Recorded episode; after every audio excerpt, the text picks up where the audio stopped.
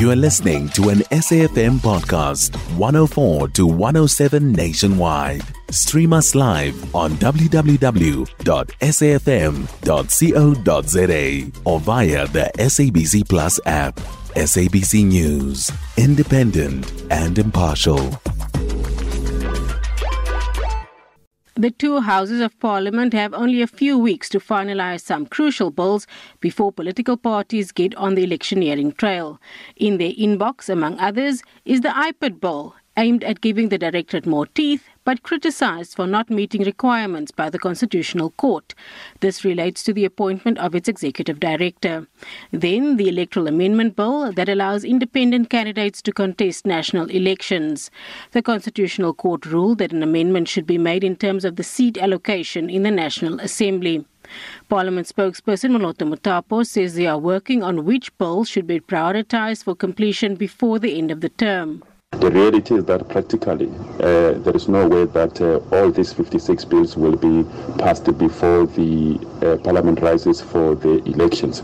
So we are awaiting at the moment from the executive to hear their indication as to what is their preferred prioritized bills that we should focus on. There are those that already we know as Parliament they require our priority attention.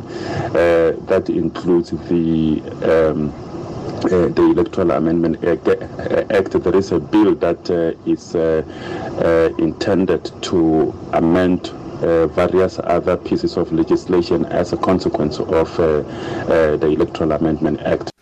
Another bill that must be processed in a limited time frame is the South African Institute for Drug-Free Sport Amendment Bill that relates to the country's compliance with international anti-doping standards. Sports, Arts and Culture Minister Zizi Kodwa earlier gave the assurance that the bill will be finalised in time. We are relieved now that the bill will be subjected to the scrutiny of the state law advisors. I've made a special request to the leader of government business for the bill to be fast-tracked through a parliamentary system. I'm confident that WADA will recognize the efforts as a commitment to pass the amended legislation, and therefore WADA we hope that it will suspend the non-compliance declaration. Mutapo added that it will be up to the 7th Parliament after elections to revive bills that weren't processed in time.